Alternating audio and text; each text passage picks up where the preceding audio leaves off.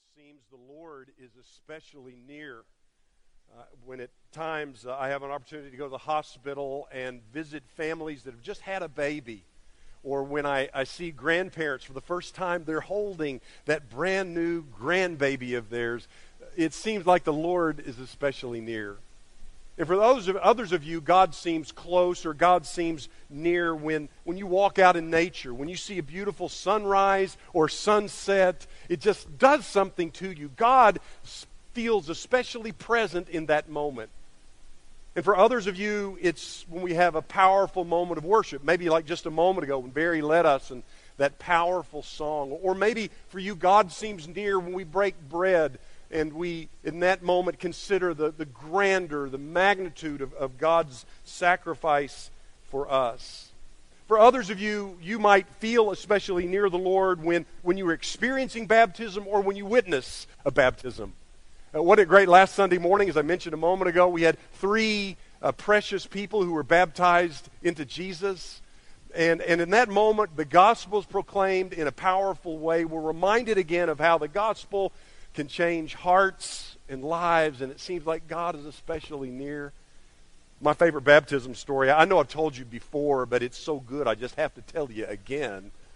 I love the story that, that Milton Jones tells about the time uh, when he was campus minister at the University of Washington, and this gentleman came to him and he, he wanted to be baptized. And, and he said to Milton, he said, You know, he said, I don't like the way you do baptisms. I've seen how you do baptisms. You, you do them too quick. I mean, you just sort of dunk the person, you know, down and up. And he said, I want you to know I've, I've lived a, a pretty rough life. And so I want you to hold me under the water. In fact, I want you to hold me under the water for 10 seconds. And then you pull me up out of that water. Well, word spread on campus. They were going to have a, through the campus ministry, they were going to have a baptism. So understand, they didn't know, the kids didn't know about the 10 second thing. And so they showed up at this pool where they're going to have the baptism. And so Milton takes this young man's confession. He said, I believe that Jesus Christ is the Son of God. Then he takes him at that moment, holds him under. One Mississippi, two Mississippi, three Mississippi, four Mississippi. About four Mississippi, the crowd's getting a little restless. And someone starts chanting, Let him up, let him up, let him up. Ten Mississippis. You know, ten, 10 seconds is a long time. I think I need to start doing this when I baptize people. Don't you think that'd be a good thing? T- 10 seconds is a long time. Finally, after 10 seconds, he pulls him up out of the water, gasping for air. Somebody in the crowd said, What were you trying to do? Kill him? There's a lot of truth to that statement, by the way. Because when you're baptized into Jesus, that old person dies, and you're raised up a brand new person in Christ. And those moments are holy, aren't they? Those moments when somebody is baptized into Jesus, it, it seems like, like the, the skies open up and God is present, God is near. We sense God's nearness every time a prayer is answered or we receive an unexpected blessing from the hand of the Lord or a word of encouragement in Jesus' name. Some of you feel close to the Lord in worship or nature or when you look into the eyes of someone that you love. And yet there are other times when it seems like God is distant, or maybe even it feels like God is absent. Sometimes we feel like we've been forgotten or, or maybe even forsaken. You know, there, there are some songs that we sing that have a, a powerful memory associated with them. Um, for some of you, you know, some of the songs that we sing in worship, you can remember maybe the first time you heard the song or, or maybe that song is tied to a certain experience. That last song we sang just a moment ago is tied to a, a, real experience with me. Um, first Sunday I came back to church after my wife was, was diagnosed with cancer. She was diagnosed on Mother's Day. Uh, she was out for a few days. The next Sunday morning, I, I wasn't there that Sunday after we got that horrific news. The next Sunday morning, we came back to church. And I'm preaching that week, and I'm sitting down on the front row. And right before I get up to preach, the song leader led that song that we just sang a moment ago. And you may or may not know that that, that song is, is tied to the book of Job. Because after Job experiences, you know, all, all this stuff, he, he says a similar thing to what the song says. Uh, the line in the song is He gives and takes away, He gives and takes away. My heart will choose to say, Lord, blessed be your name. so after Job experienced the devastation of losing his family, later on he loses his health, he loses all of his wealth. After he gets the news of, of all of that, what does he do?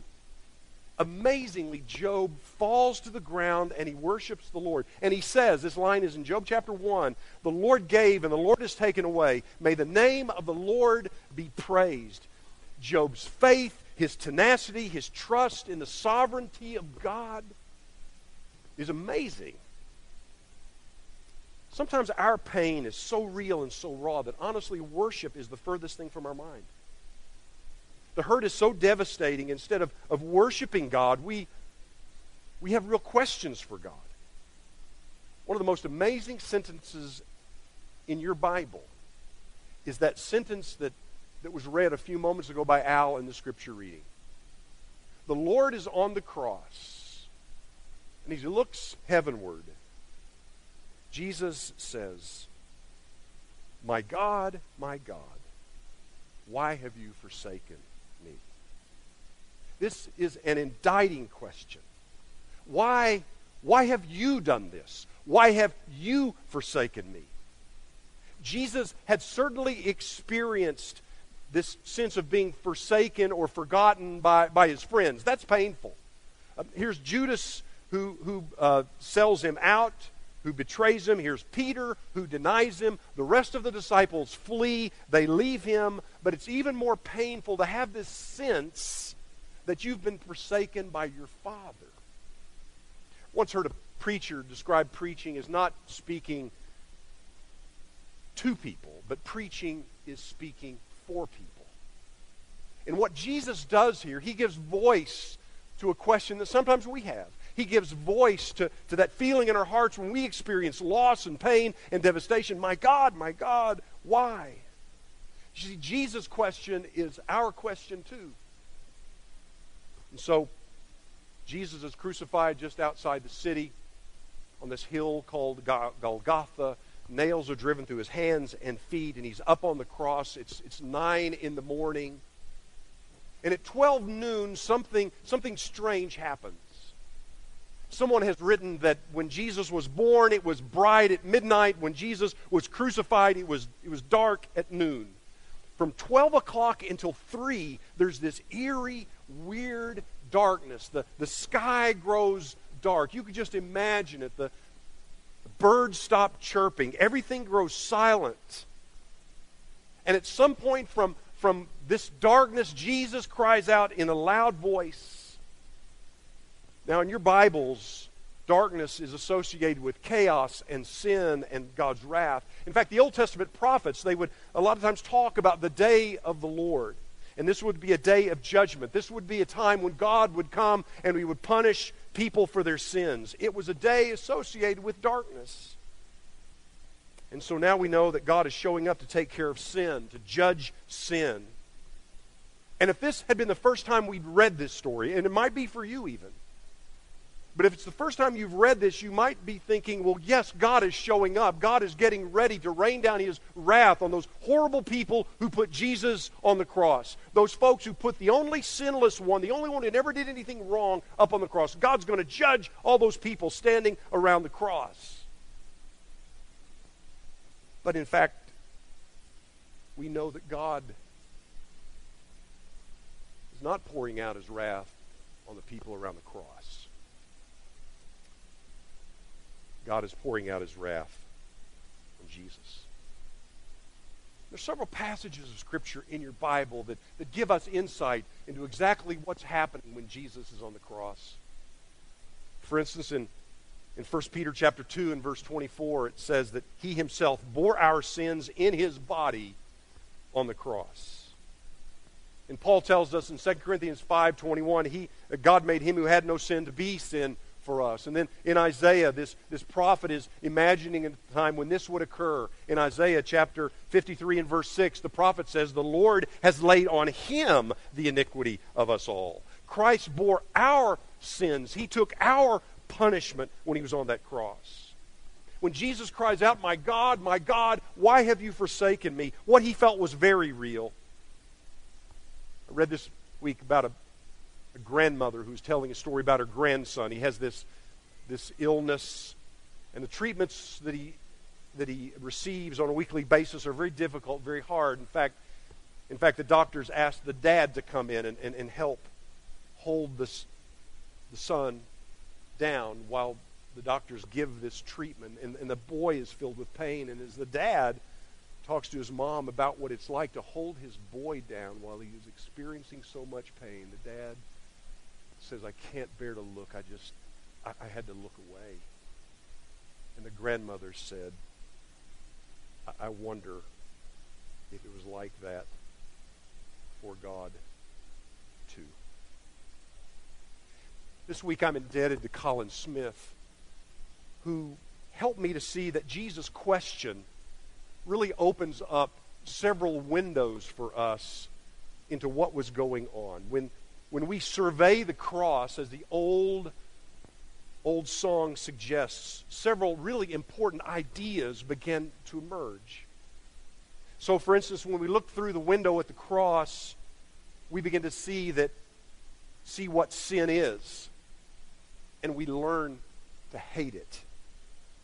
When we look through that window, we, we, we see the awfulness of sin. Now, we know that the changing, that true repentance is really difficult, is really hard. I, I realize we're in church, but, but can I be honest for just a moment? Sometimes, sometimes change is difficult. I mean, we like the sin we find ourselves in and we come to an environment like this and we hear a sermon and maybe we feel just a little bit of guilt and we decide we're going to turn away from that sin but, but for some reason we keep turning back to that sin keep turning back to those things that don't bring god glory how do we get to the point where we can really change and that's the question that, that really we need to talk about at, at church and we know that, that law doesn't help us. Everyone who has kids knows this. You give a child a rule, and they see it as an invitation, right? And we're a little bit like that too. Uh, when you tell me not to do something, why is it that that thing then now suddenly has some power? Uh, suddenly I'm kind of drawn to that thing. I know it's not right, but I want to look at it. I want to see it. I'm, I'm drawn to it. And we know it's, it's not about more willpower. It's not about pulling ourselves by, up by our own bootstraps. Sometimes we think that's what it is, and sometimes we think that's what religion is. It's just sort of ginning up more willpower. If it's not law and if it's not willpower, then what is powerful enough to cause us to, to leave, to turn from, from sin? Think about your own sin for just a moment. Just, just be honest with yourself. Think about your pride and your anger and your greed and your lust and your thoughts and, and all those actions that don't bring glory to God. Think about maybe that thing that, that maybe you're presently involved in that no one else knows about. Think about that, that thing that would cause someone else to blush if they knew you were involved in that. Look at all of your sin, and I want to look at all of my sin. And now think for a moment what that cost, what your sin cost when you look at how Jesus was, was forsaken on account of your sin, what sin can you not forsake on account of him? Jesus was on the cross and he cried out, cried out, My God, my God, why have you forsaken me? And the, the answer is, It's because of your sin, and it's because of my sin that he was forsaken. And we, when we look at the cross and hear Jesus cry, we, we see sin in all of its ugliness. Because the only righteous one, the only perfect one, the, the only innocent one was hanging on that cross. And he took all of our sin. And maybe if we, we stare at the cross long enough and ponder what Jesus did for us, perhaps we'll learn to hate sin and be able to finally turn away from it, leave it. But here's something else we notice when we look through that, that, that window. And we see we see what love is. And we learn to enjoy it. You see, on the cross, we have a picture of both the wrath of God, but also the love of God. The sky turned dark and God poured out his wrath on his son for our sin. But the cross also shows us the amazing love of God. One way to measure the love that God has for us is to understand the price the Father and the Son were willing to pay in order to redeem us. Think for a moment what it was like for the Father to give up his own dearly loved Son. And probably the only reference point I have in able to and I have in order to really imagine that is to think about what if I were asked to give up my son? What it was like when my boys have experienced pain. There have been times in probably all every parent's life when you've heard your children cry out. Maybe they were little bitty, or maybe they were older, and, and, and, and you heard them cry out in pain, and you know their hearts are, are experiencing pain. And, and you know, as a parent, when that happens, it, it hurts you deeply. Imagine the father experiencing that. And think for a moment what it cost Jesus the only thing our Lord has, has known up until this moment is, is perfect intimacy and closeness and unity with the Father. He has known this wonderful sense of community with Father and Spirit. Our Lord has never known what it was like to be lonely. He has only known love by the Father. Matthew 27, Jesus cries out with a loud voice, My God, my God, why have you forsaken me? Jesus experienced this in order to bear our sin. As we look at the cross, we see the incredible love that, that not only God the Father has for us, but Jesus has for us. This week, Colin Smith, and many of these thoughts have been taken from Colin Smith. He, he helped me to see the cross in a more powerful way. Paul, the apostle, when he thinks about the amazing love shown to us on the cross, he's, he's astounded by it. And so he says in Romans chapter 5 and verse 8, But God demonstrates his own love for us in this while we were still sinners, yet sinners, Christ died for us. It wasn't that, that Christ said, okay, you get your life cleaned up and I'll do something really nice for you. No, Christ died for us when we're neck deep in sin. That, that's how much he loves us. And so we see the love of God and the love of Christ when we, when, when we look at the cross. There are some times when I'll meet someone who will say, I, I know all of this. I've, I've seen, I know that God has, has loves me. I mean, but I, I've, seen, I've seen what he's done on the cross, but I don't really feel, I don't really feel like God loves me. And I want to say, well, wait a minute. Let's, let's think about this. God has known you and loved you, not in some abstract way, but He knows, has known you and loved you before the creation of the universe. And before you took your before you were born, before you took your first breath, God the Son took on your flesh and lived a perfect life for you. And then he went to, to this horrible cross for you, and he took your sins, every last one of them, those sins that you have committed and those sins that you will commit. He took all of those sins. They were all laid on him. We've seen that from Isaiah 53. He experienced this horrible aloneness. This horrible aloneness for you.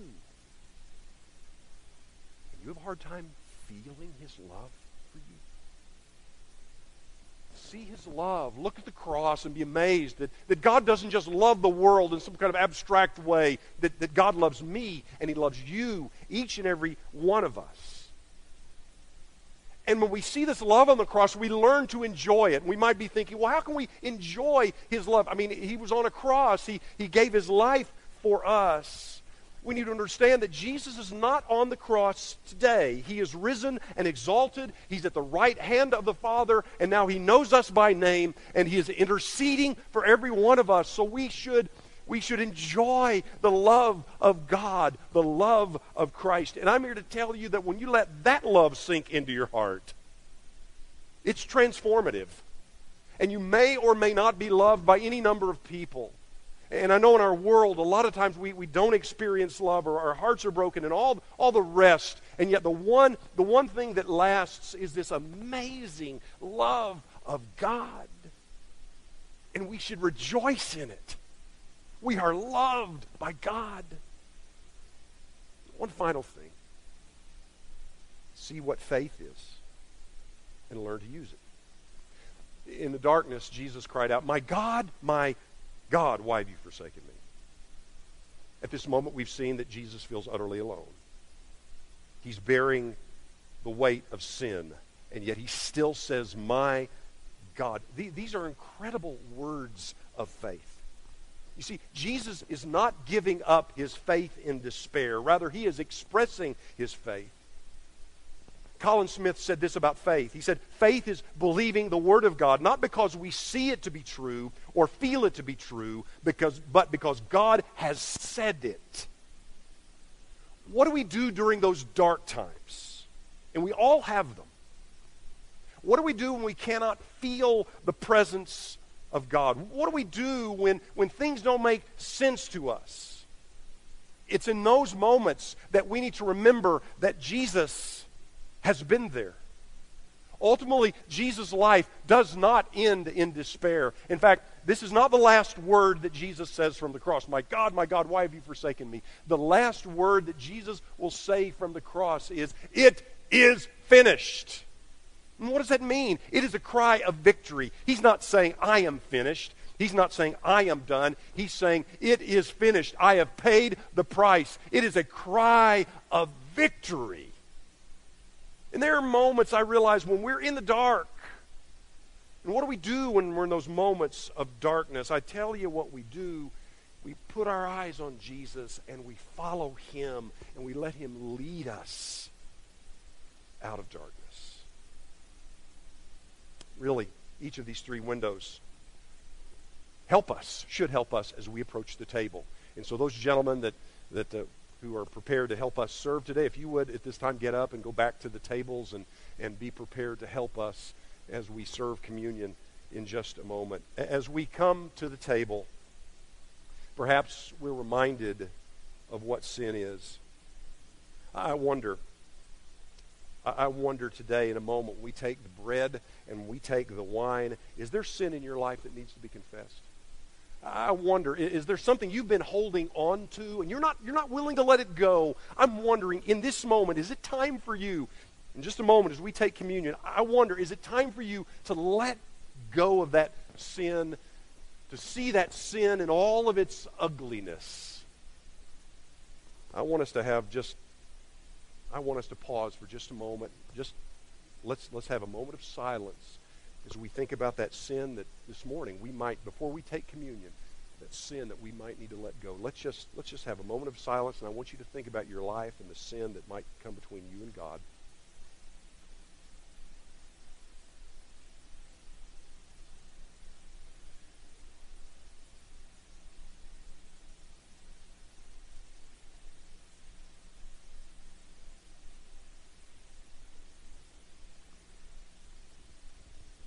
As we gather around the table, not only are we reminded of how ugly sin is, but as we gather around this table and look at the cross, we're reminded of how much God loves us. The price he paid was immense. And would you, at this moment, would you think about that love? Maybe for too long you, you've thought of the love of God in some sort of abstract way. Yes, God loves humanity or God loves our world. But, but would you ponder for just a moment the fact that God loves you? In all of your weakness, in all the ways you've disappointed him and others, in all of your sin and, and all of that, God loves you. And, and God, God loved you so much that he let Jesus come to the world to die for you. And then finally, some of you today are in a place of darkness. And maybe the words that Jesus expressed on the cross, My God, my God, why have you forsaken me? Maybe those words voice your feeling. If that's a question you're asking, it is an intense question. And Jesus lets, it, lets us know it is okay to ask that question. It is okay to be honest and real before God. I know certainly Jesus has given voice to how I've felt in the past you know, when you think about our suffering, some of our suffering is because of other people. Some of our suffering has, and some of our questions have to do with God Himself. We, we wonder, God, why did you allow this? Why didn't you stop this? But remember, when you're in a dark place, if we hold on to Jesus, if we follow Him, He will in time lead us to a place of victory and hope. And though right now you might be stuck in a difficult, dark place and you can't imagine a bright future, you're, you're looking at the past and you're looking at what, what's transpired and what's caused you great pain. Understand, if you believe in the gospel, at some point, as your healing, healing becomes more, uh, uh more acute, as, you as you begin to heal, you will turn and you will see that God has a bright future in store for you. These words that Jesus quote from Psalm or from Psalm 22 and later on in that psalm, in verse 22, it says, I will declare your name to my people in the assembly. I will praise you. This psalm does not end in despair, but this psalm ends in a place of praise. Remember, right now, Jesus is reigning with God. And one day, everything will be set right. You know, in this world, not everything will be said exactly right. But there's coming a time when everything will be made right. There's a sense in which Christianity is unique. Every religion believes in some sort of consolation, some sort of, of, of, of consolation in the future. But Christianity alone offers restoration Christianity says, yes, we have this body that's broken down and flawed. It causes us to sin, and maybe we experience disease and illness, but understand there's a time coming when we're going to experience restoration. And you're going to be given a brand new body, not susceptible to cancer or any other disease, not susceptible to, to wearing out. And we're going to be part of a place called a new heaven and new earth. A lot of things we like about this world, but this world is broken and flawed and fallen and all kinds of bad stuff happens in this world. But we're going to experience restoration. We're going to be in that new heaven and new earth, and Jesus is going to be there, and God is going to be there. Every time we break bread, every time we take that bread, we break it and put it to our lips. Every time we take that cup and we drink that cup, what it's saying is one day we're going to be a part of this incredible banquet Jesus tells his disciples, I'm not going to eat and drink this with you again until we eat it together in the kingdom of God. One day, we're going to be around that sumptuous banquet table. Every hurt in your heart is healed. Every relational issue is, is right now. Your body is made right. Everything is restored. And we'll be around that table celebrating with Jesus. And this bread we take and this cup we drink points to that time in the future.